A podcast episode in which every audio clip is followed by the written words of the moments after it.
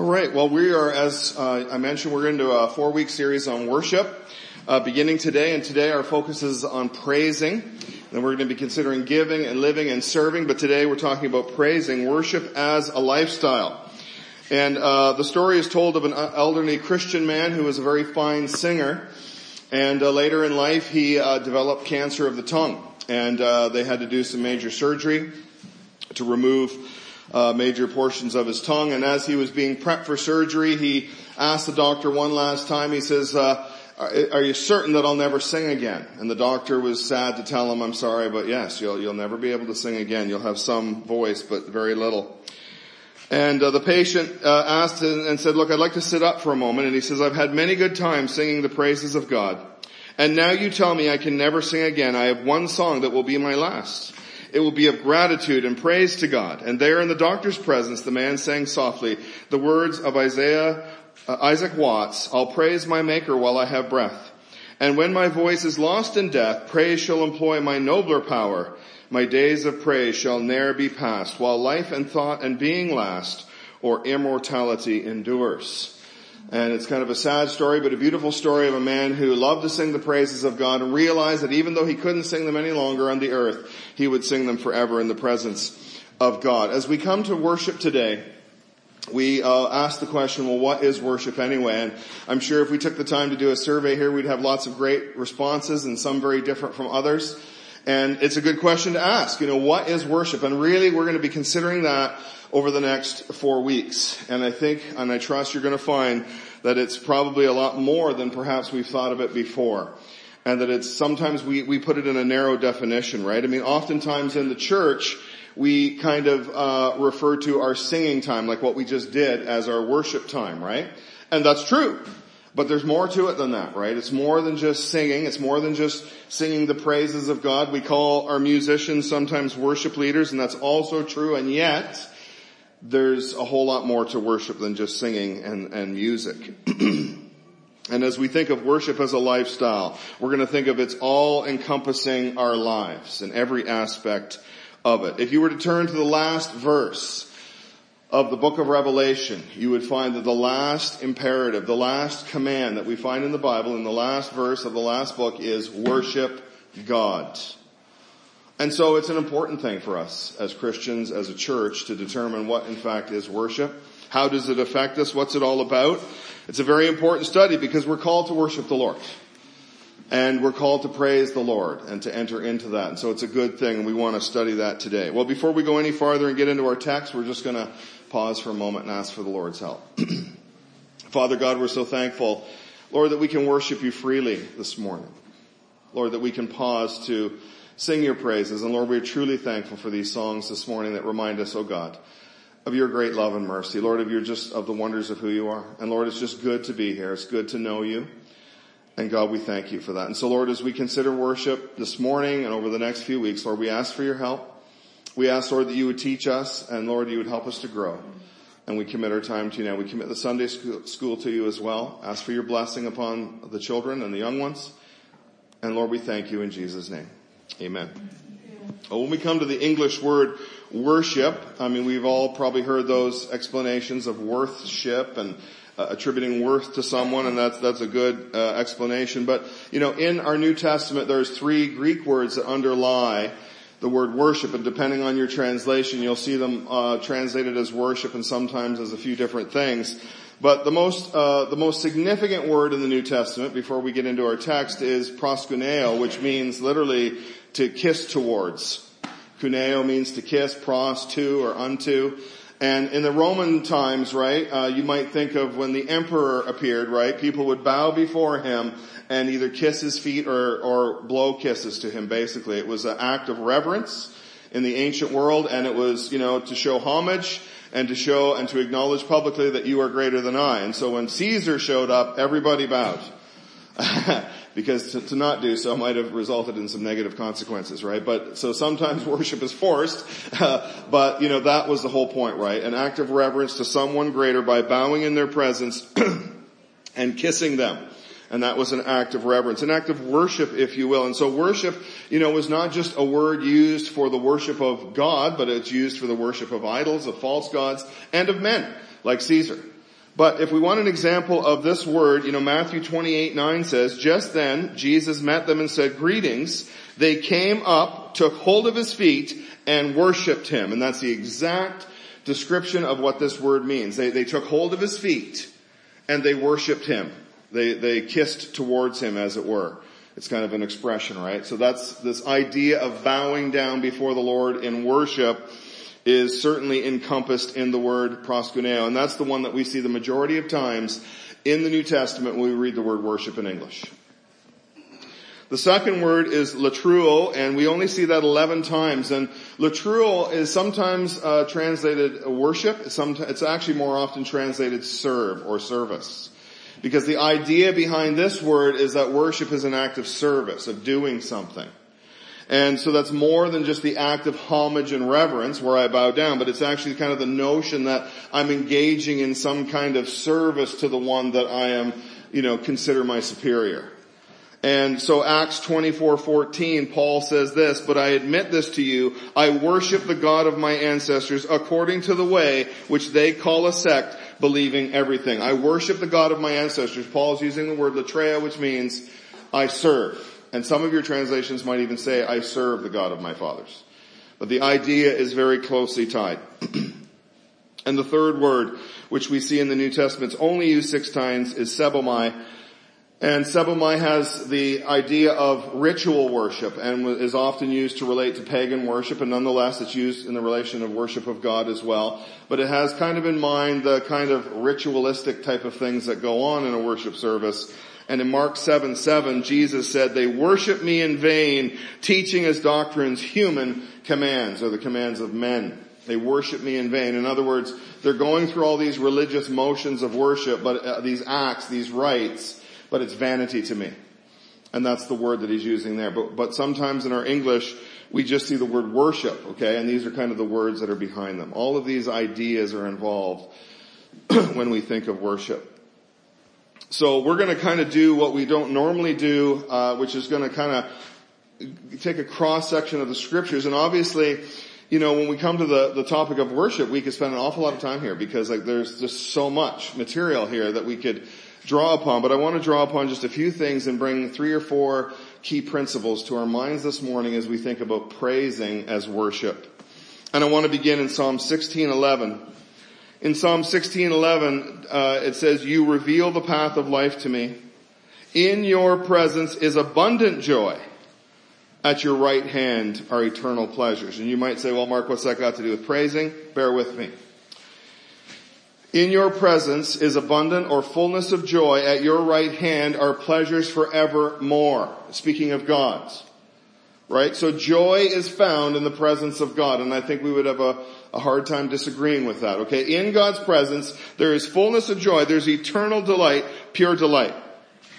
But yet the reality is in life, right? We turn to so many things to find happiness, to find joy, to find fulfillment, right? But we don't find it there ultimately, right? Some of these things have value. There's nothing necessarily wrong with them, but we turn to many things, right? And in Jeremiah, you know, the, God warned the prophet that my people have committed, you know, two evils. They, they've forsaken me, the fountain of living waters, and they've made themselves wells or cisterns that can hold no water. In other words, they're looking for fulfillment in me, but yet they're going about it all the wrong way. They're digging these foolish and vain and worldly things that cannot satisfy. I am the fountain of living waters and Jesus is a fountain.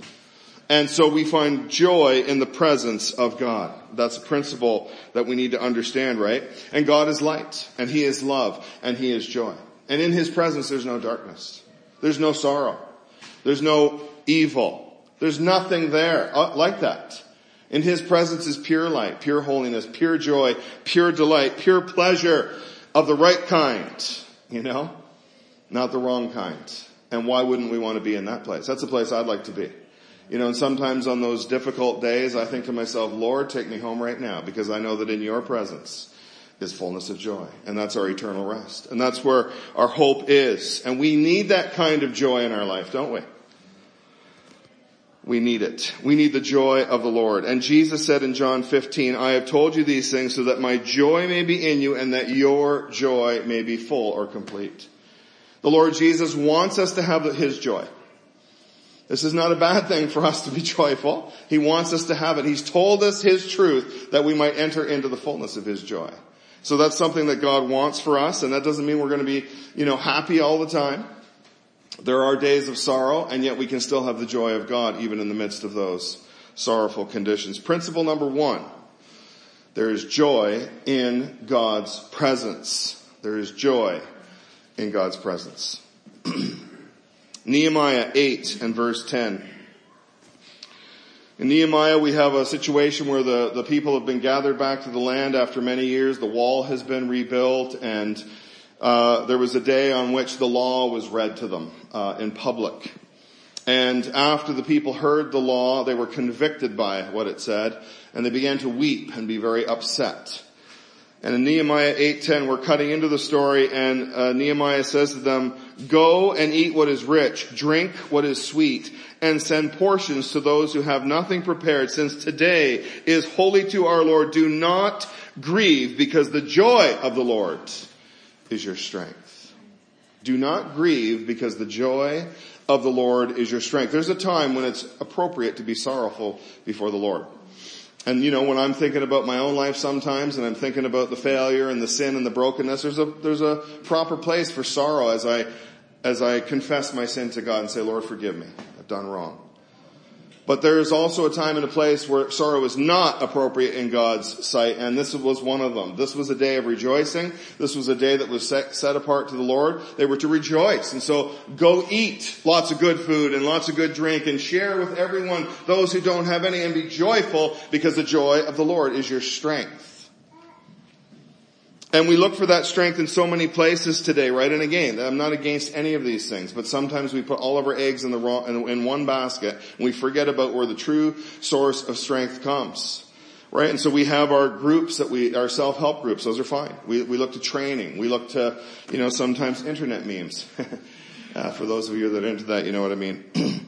Right? And those things all have their place, but ultimately we are weak and only God is strong and the strength comes from the joy of the Lord. The joy of the Lord is your strength. And so that's principle number two. Principle one is there's joy in the presence of God. Principle number two is the joy of the Lord is our strength. And so if we bring those two principles together, what do we find? If we're gonna find strength in the joy of God, we're gonna find that joy in His presence. That's where it's found. It's not found wandering about out there in other places, right? When we bring these together, we see that God's presence is vital for us because we find joy and that joy is our strength and Jesus wants us to experience it to the full. And so we need to be in God's presence. And the reality is that as God's people, if you're here this morning and you know Him by faith, then He is with you. Jesus said, I, I will never leave you, I'll never forsake you. And so there's a very real sense in which the Lord is always with me.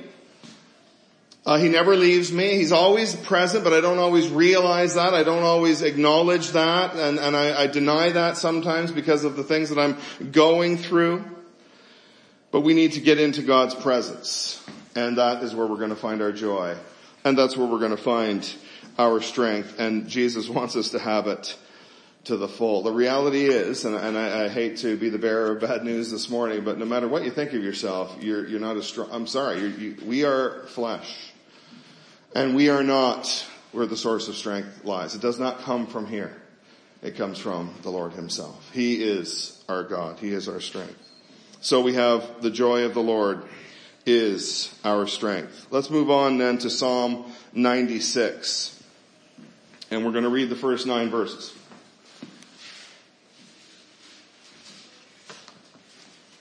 Psalm 96, sing a new song to the Lord. Let the whole earth sing to the Lord. Sing to the Lord, bless his name, proclaim his salvation from day to day.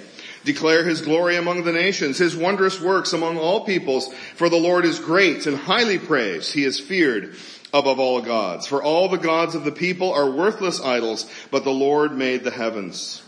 Splendor and majesty are before him. Strength and beauty are in his sanctuary. Ascribe to the Lord, you families of the peoples. Ascribe to the Lord glory and strength. Ascribe to the Lord the glory of his name. Bring an offering and enter his courts. Worship the Lord in the splendor of his holiness. Let the whole earth tremble before him. It's, it's exuberant, right? There's lots of singing going on here and praises to God and wonderful in the presence of God. And we see that's connected to worship. One more little verse and then we'll, we'll tie all this together. In Psalm 33 2 it says, praise the Lord with the lyre, make music to him with a ten stringed harp.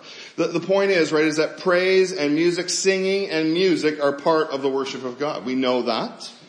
Like I said this morning or earlier, we, we often, you know, kind of just think of that as worship and the rest is something else, right? But singing and music are important in the worship of God. They are.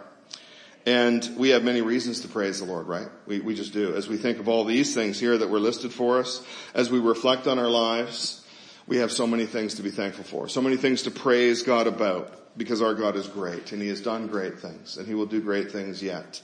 And so we have a reason to praise the Lord and, and we see the importance of singing and music and its connection to worship. And what happens when we sing? Well, I don't know about you, you know, but you're, you're in the car, you're in the supermarket somewhere, right? And that old tune from when you were a kid comes on the radio. And what happens? It takes you right back to that place. And you get all sentimental. And you're like, man, those were good days. Can't we go back there? you know? I, I, told my kids, now forgive me for this, uh, I apologize, but I told my kids, you see, like, after 1985, there was no good music produced. Anyway, sorry. It's true? Okay. But you know, we all of us think about that from our younger generation, or that we just relate to, right? And that music transports us back to a time, a place, something very important. And as we sing to the Lord, it takes us into His presence in that respect. Not that it's somehow, you know, uh, metaphysical, but rather it just takes us emotionally and spiritually there. As we focus our attention on Him, as we get it off of ourselves, off of the world, and onto our God, as we sing His praises, we are transported there and our focus is taken up with there. And you know, we're to occupy our minds, the scriptures tell us, with those things which are beautiful and pure and holy and good and right. And we're to keep our eyes fixed upon Jesus, the author and perfecter of our faith. And as we do that, we enter into his presence in a special way. Music and singing has that kind of power uh, in the human soul, right?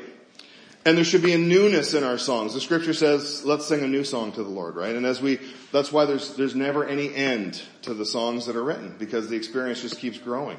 And it's just wonderful. And it's just good, right? And there's a newness and a freshness all the time as we grow and mature in the Lord, as we get to know Him more and those songs just keep coming and they just keep coming and there's all kinds of wonderful new songs. Praise the Lord for that. Right? He doesn't want to hear the same old song a million times for 2,000 years. He wants some new stuff. Sing a new song to the Lord. Right? Because we may have only heard it 3,400 times, but he's heard it 3 billion times. You know? so sing a new song to the Lord, right? There should be newness and freshness there and praise is so important and the gift of music that God has given to us. I mean, you know, it, it's, a, it's an incredible thing. You know, music, like it's just, it's unbelievable, isn't it? And it has the power to bring people together uh, like few mediums do, right? And so music can be used in a negative sense, I get that, but it's vital. It's used in scripture. We're, we're, we're commanded to use a lyre. I don't even know what a lyre is. Uh, you know, uh, something with ten strings. My guitar only has six, so that's why we have two, so now we have twelve. You know, we meet the requirement. You know, uh, but the point is, right, that, that, that instruments can be used and singing can be used and, and we're to worship God with all of those good things. It's a gift from God anyway. Where does music come from? From the Lord. There's singing in heaven, you know. There's all kinds of singing up there all the time. And there's going to be a lot of singing in the future, and we're going to be a part of it, and I, I, that's going to be amazing, I'm sure. It's just going to blow us away to hear the angels singing and praising God continually. Principle number three is we are to sing and make music to God. And that's what we think about, you know, maybe on Sunday mornings as we, what we traditionally call worship. It's kind of a praise time, right? It is certainly part of worship, absolutely. But it's praise. That's what we're doing right? We're praising God through song and through music and worshiping Him in that respect. So principle three is we are to sing and we are to make music to God and it's such a good thing and I'll share a story at the end from my experience. A couple more passages. We're going to skip into the New Testament now. Hebrews 13, 15. Hebrews 13, 15 says this. It says, therefore, through Him, Jesus, let us continually offer up to God a sacrifice of praise. That is the fruit of lips that confess His name.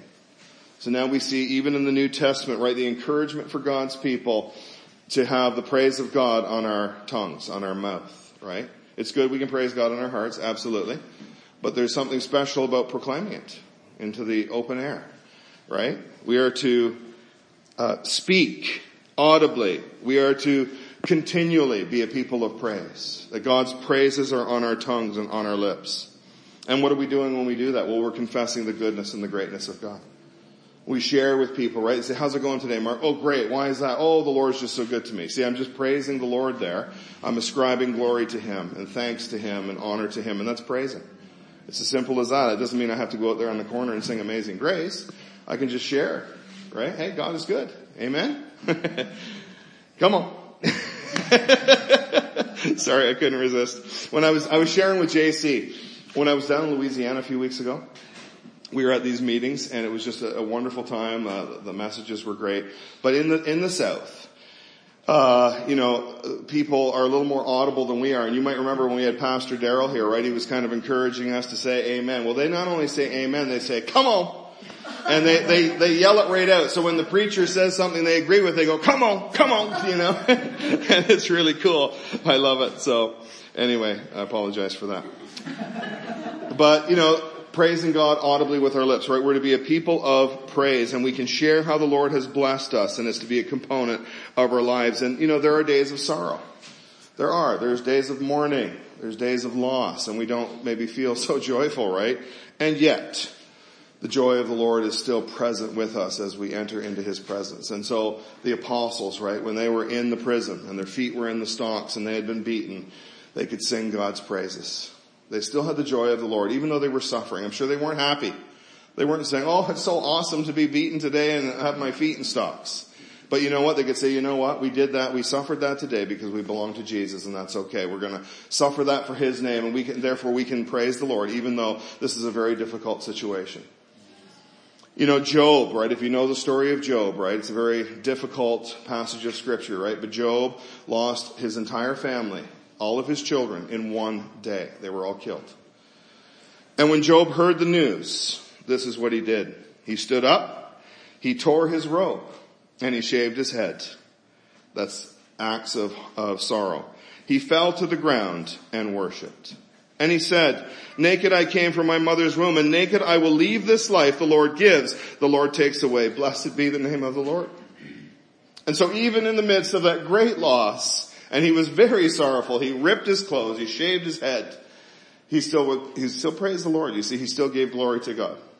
And, and we can find that joy even in those days of mourning and in those days of sorrow, as difficult as that may be. 1 Peter 2 9 says this, but you, the church, are a chosen race, a royal priesthood, a holy nation, a people for his possession, so that you may proclaim the praises of the one who called you out of darkness into his marvelous light. And that's the verse that was tying in with what Tony shared earlier. God has called us out of darkness into his marvelous light and we're called to be a people of praise to proclaim that good news all around us. The church is to praise. That's one of the reasons we come together for corporate worship as we call it. It's important.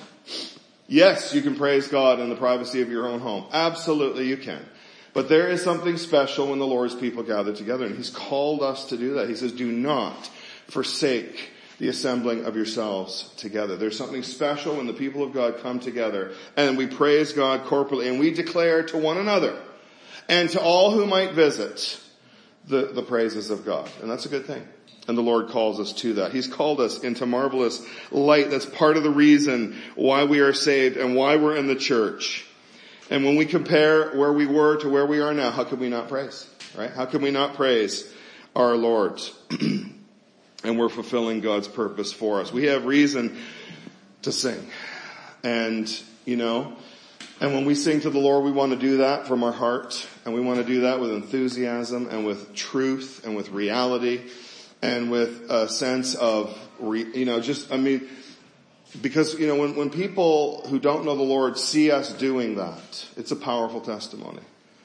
And, you know, I've heard many people say, hmm, you guys actually like believe this stuff. You actually like are joyful about it. You actually like seem to like really be into it. Yeah.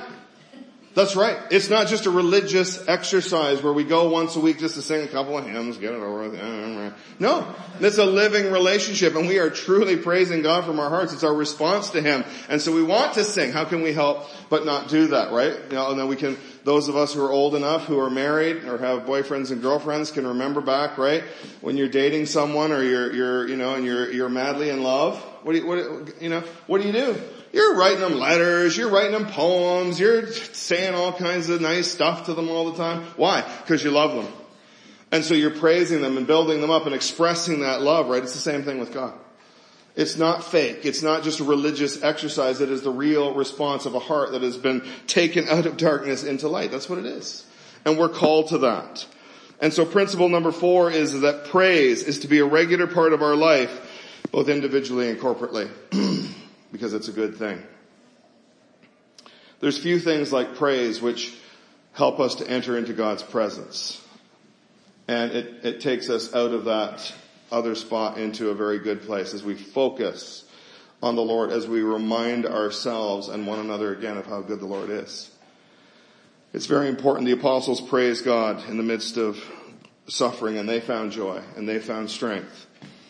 And when we praise the Lord through singing and, our, and music, our hearts become fixed on Him and not on ourselves. And I've sometimes been driving in the car and having a tough time. It's like, okay, I gotta turn on some praise and worship here.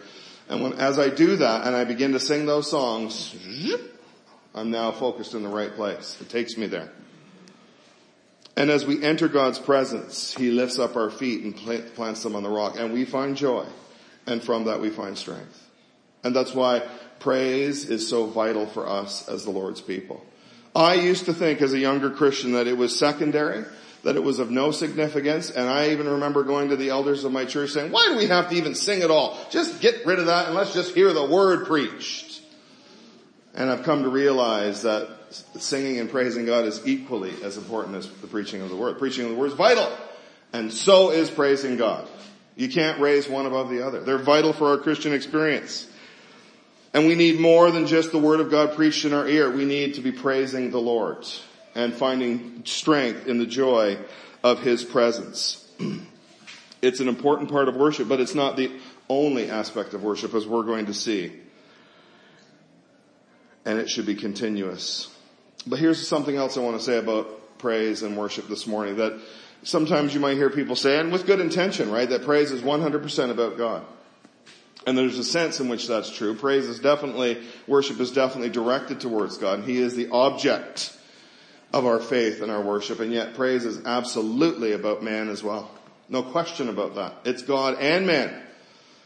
And as we worship the Lord, and it's a response of a transformed heart and life, and that pleases the Lord.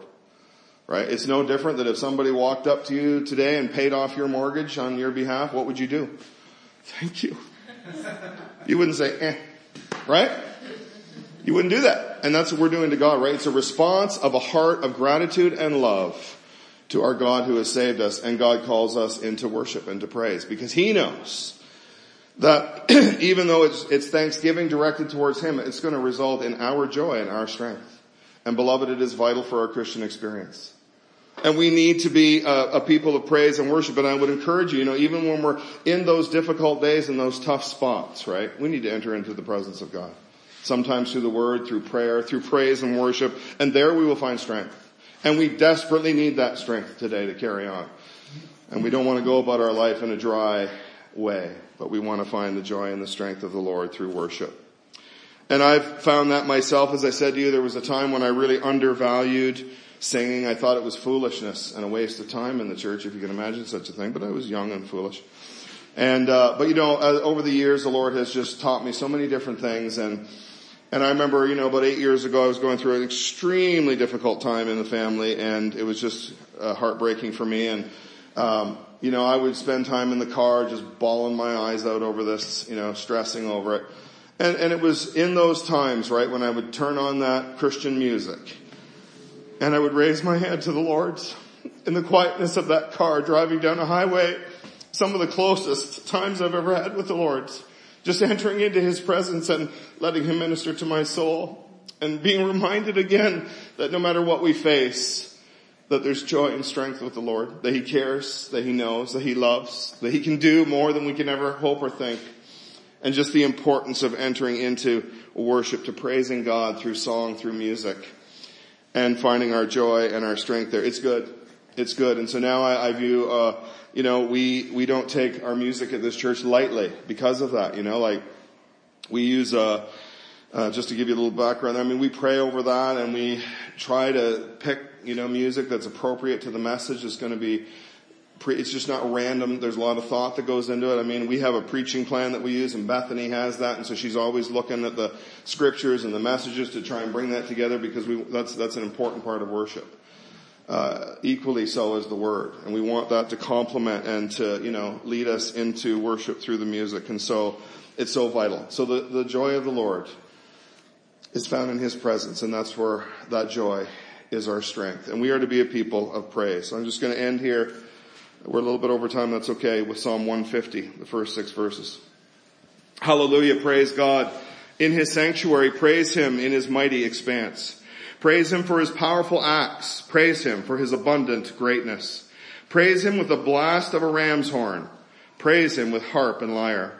Praise him with tambourine and dance. Praise him with strings and flute. Praise him with resounding cymbals. Praise him with clashing cymbals. Let everything that breathes praise the Lord. Hallelujah.